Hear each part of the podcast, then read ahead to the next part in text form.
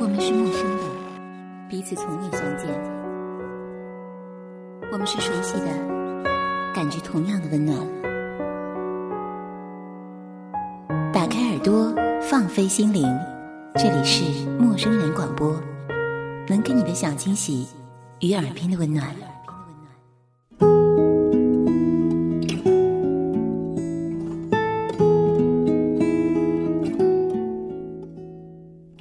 来是台湾的著名作家，网络上这样评价他的文章：横眉冷对千夫指时，寒气逼人如刀光剑影；俯首甘为孺子牛时，却温柔婉转，仿佛微风吹过麦田。这里是陌生人广播经典阅读栏目，我们是老魏和立夏。今天我们要与大家分享的是来自于龙应台的《目送》。从纯真喜悦的孩子你慢慢来，到坦率的近乎痛楚的亲爱的安德烈，龙应台的写作境界，逐渐地转往了人生的深沉。龙应台目送的七十四篇散文中，写父亲的事，母亲的老，儿子的离，朋友的牵挂，兄弟的携手共行，写失败和脆弱，失落和放手，写缠绵不舍和决然的虚无。他写尽了幽微，如烛光冷照山壁。这本《目送》是一本生死笔记，深邃、忧伤、美丽。最犀利的一支笔，也有最难以言尽的时候。继孩子，你慢慢来，亲爱的安德烈之后，《目送》是龙应台再推出的思考生死大问的一部作品。花枝春满。悲心交集，跨三代共读的人生著书。知名作家余秋雨认为，龙应台是一名真正的文化批评家和优秀的文化建设者，而知名的学者余光中则认为，龙应台是学才并高的性情中人，一生的作为其实都取决于自己的真性情。他同样用直接而有力的杂文，笔锋。常带有情感，来揭示我们社会的病情。正如三宝斋读后感中提到，读完《目送全书》，眼倦静思，我们满心满念想的是父母的深情，想的是儿女之爱。作者以其女儿之身，细腻地刻画了一个女儿对父母的爱与眷恋，也深刻地表达了一个母亲对于儿子点点滴滴的。融化于血的爱，人间挚爱，莫大于父母儿女之爱。而在这大爱之后，却只能是无奈的目送。平平淡淡的一丝目光，写尽了人世间的爱与无奈。读此书，怎能不动容？接下来，就让我们分享这篇目送。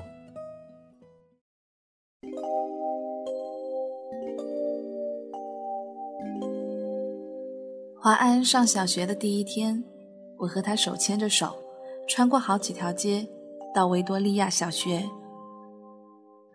九月初，家家户户院子里的苹果和梨树都缀满了拳头大小的果子，枝丫因为负重而沉沉下垂，跃出了树篱，勾到了过路人的头发。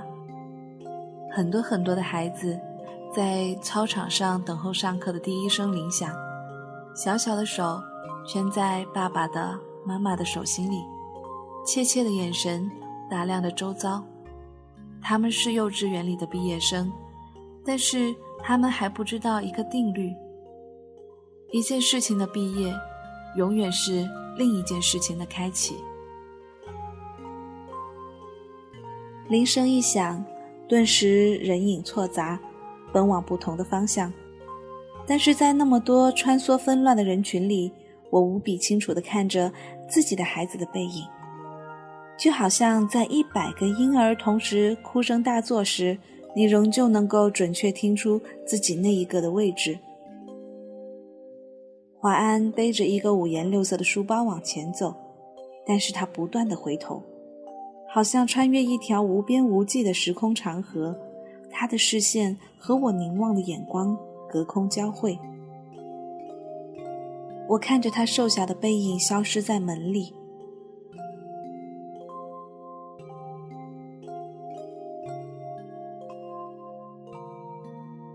十六岁，他到美国作为交换生一年。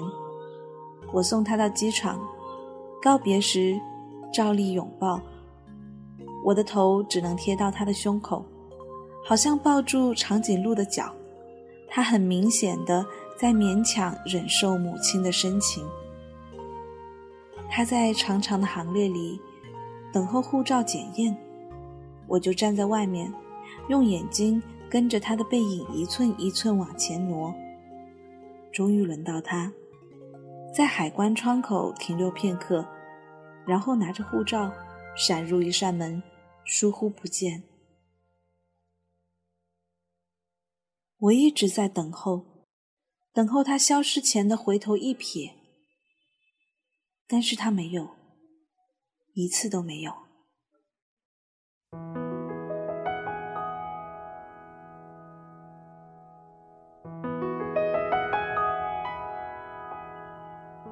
现在他二十一岁，上的大学正好是我教课的大学。但即使是同路，他也不愿搭我的车；即使是同车，他戴上耳机，只有一个人能听的音乐，是一扇紧闭的门。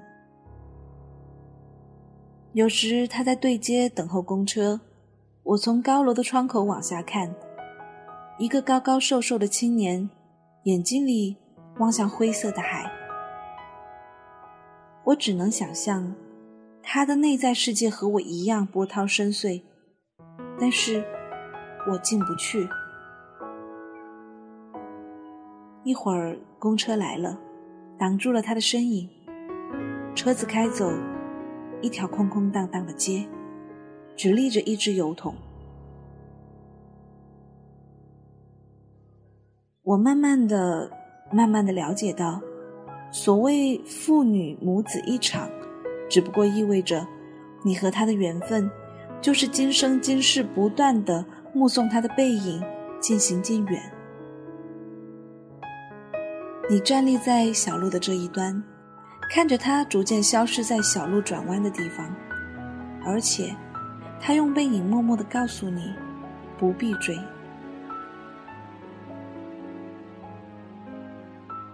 我慢慢的、慢慢的意识到，我的落寞，仿佛和另一个背影有关。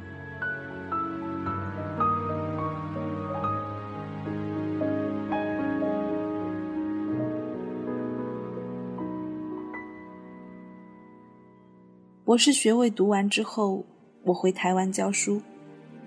到大学报到的第一天，父亲用他那一辆。运送饲料的廉价小货车长途送我，到了我才发觉，他没有开到大学的正门口，而是停在侧门的窄巷旁边。卸下行李之后，他爬回车内准备回去。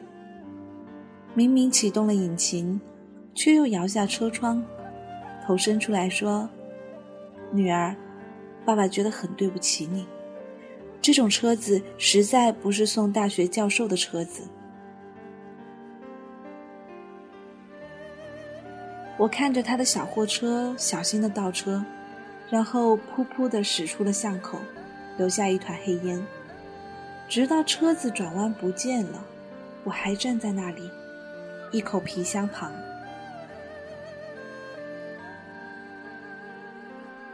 每个礼拜都到医院去看他。是十几年后的时光了。推着他的轮椅散步，他的头低垂到胸口。有一次，发现排泄物淋满了他的裤腿，我蹲下来用自己的手帕帮他擦拭，裙子上也沾上了粪便。但是我必须要这样子赶回台北上班。护士接过他的轮椅，我拎起皮包，看着轮椅的背影。在自动玻璃门前稍停，然后没入门后。我总是在暮色沉沉中奔向机场。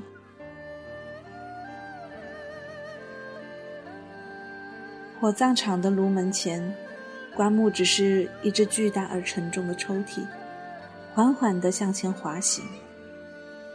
没有想到可以站得那么近，距离炉门也不过是五公尺。雨丝被风吹斜，飘进长廊内。我掠开雨湿了前额的头发，深深、深深的凝望，希望记得这最后的一次目送。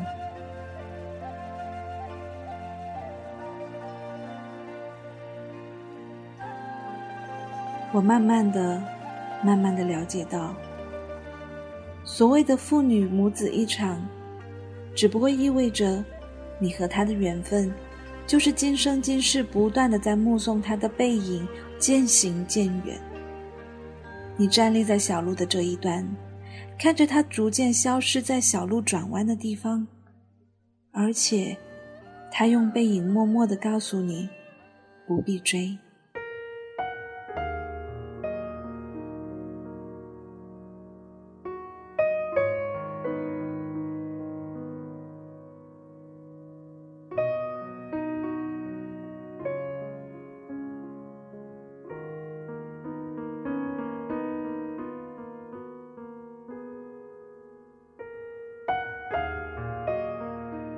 三宝斋在博客里写道：“前些日子，从战友平口中得知了龙应台新出版了《目送》这本书，就思量着买来一读。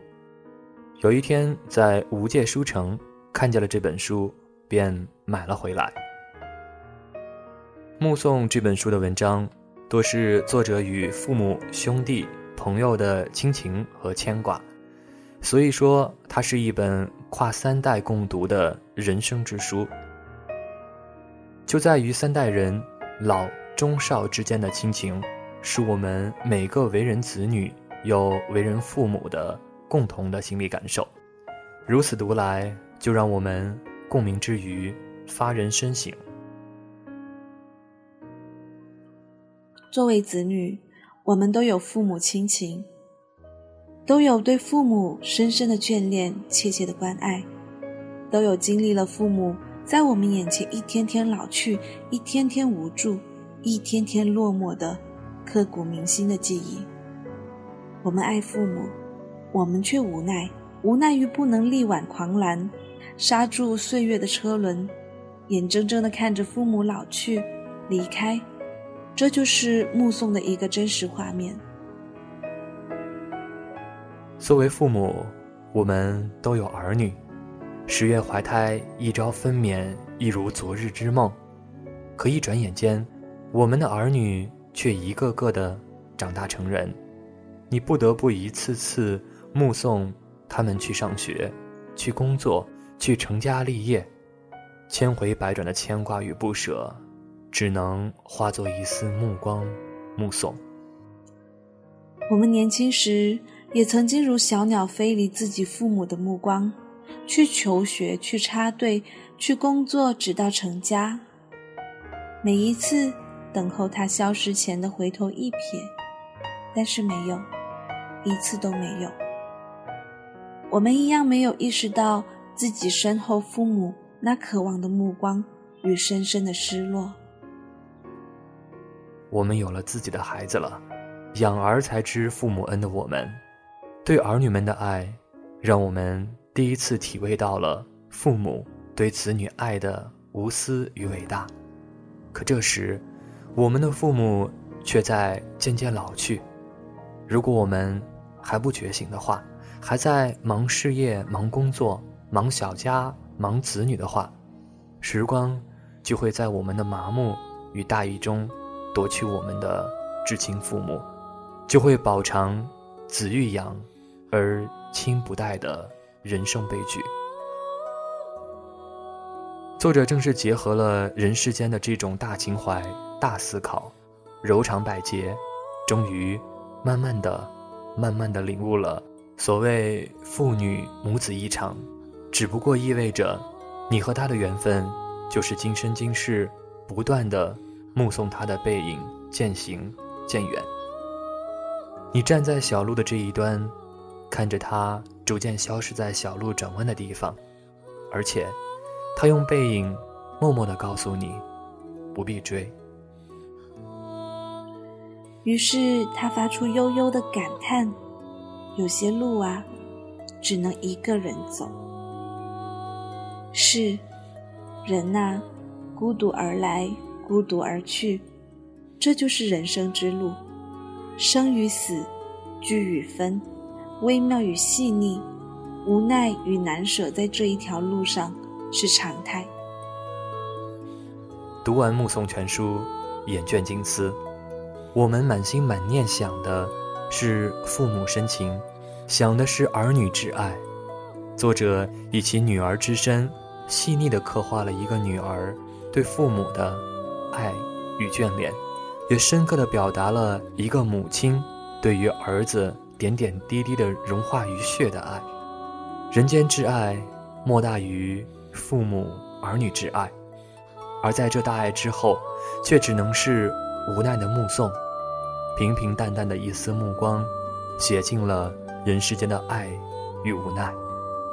读此书，怎能不动容？我现在上有八十七岁的老妈妈，下有女儿小外孙，读目送让我心动容之余，想到了很多很多，也有愧疚很多很多。我们都曾经怎样的忽略了父母的爱与渴望，而龙应台面对他的老父母，那一份爱，那一份失落，宝斋也感同身受。作者写这本书的时代意义，就是让我们每一个做儿女、做父母，都要在混混沌沌中警醒，世间的一切，无外乎身外之物，只有父母儿女的亲情。才是最珍贵的，也是最有时效时度的，稍纵即逝，切要仔细把握，在心在手啊！我们再忙，也要常回家看望父母；我们再累，也难以放下对儿女的爱。人活着，为什么？为亲人。活着，图什么？图全家人平安健康。有了全家人的健康快乐，这才叫幸福生活啊！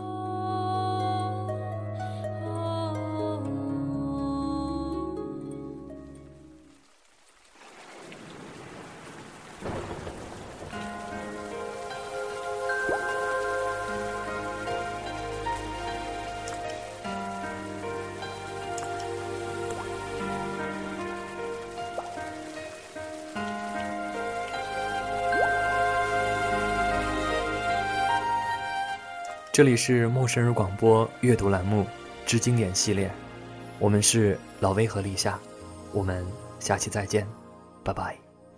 落雨声那亲像一条歌，谁知影阮我偷甲听，异乡的我一个人去畏寒。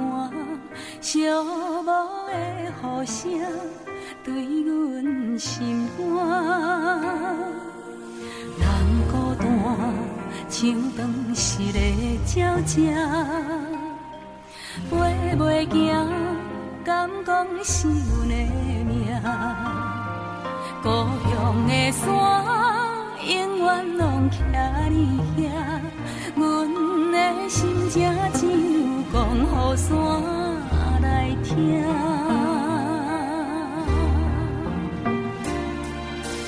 来到故乡的海岸，景色永远拢总无变化。当初离开时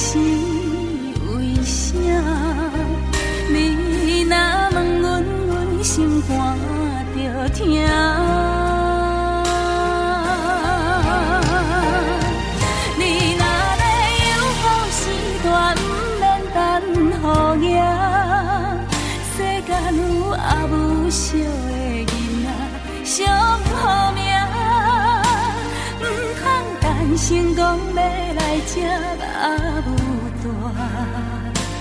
阿母啊，已经无你影。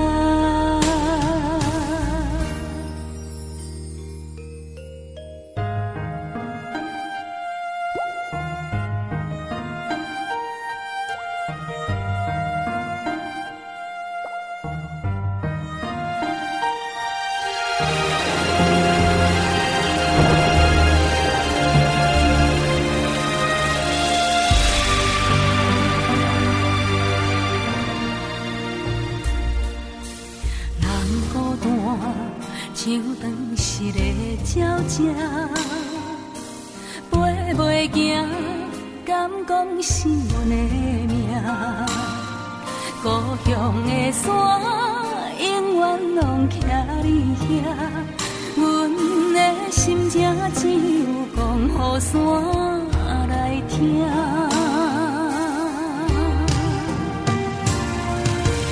来到故乡的海岸。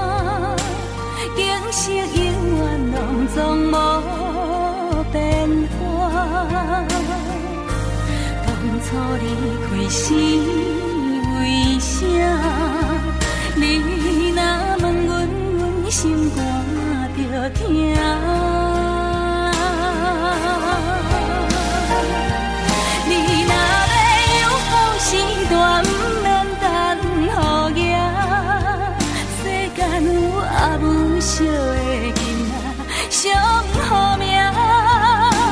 出社会早早地。人拼输赢，为着啥家己不知影？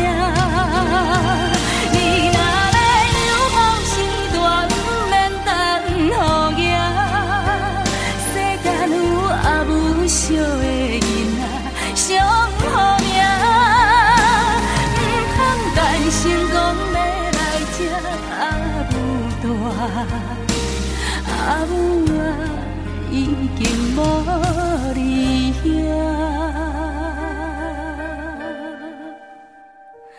哭出声无人惜